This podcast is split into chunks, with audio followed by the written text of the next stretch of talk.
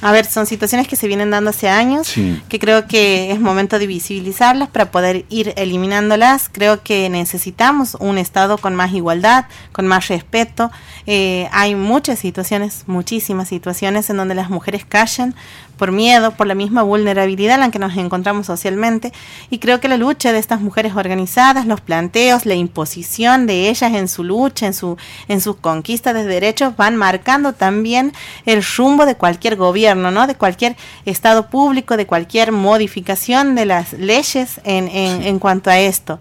Eh, yo bien hacía alusión en su momento que, bueno, o sea, hemos, hemos empezado en esta lucha, en una conquista de derechos, en, la, en, el, en el conseguir representatividad en los órganos políticos y eso es fundamental, esa representatividad se manifiesta justamente en esto, en poder ser la voz de toda esa lucha, de toda esa conquista, de toda esa organización de mujeres que dicen basta al, al, a los abusos, basta a los mal, basta a todos los maltratos.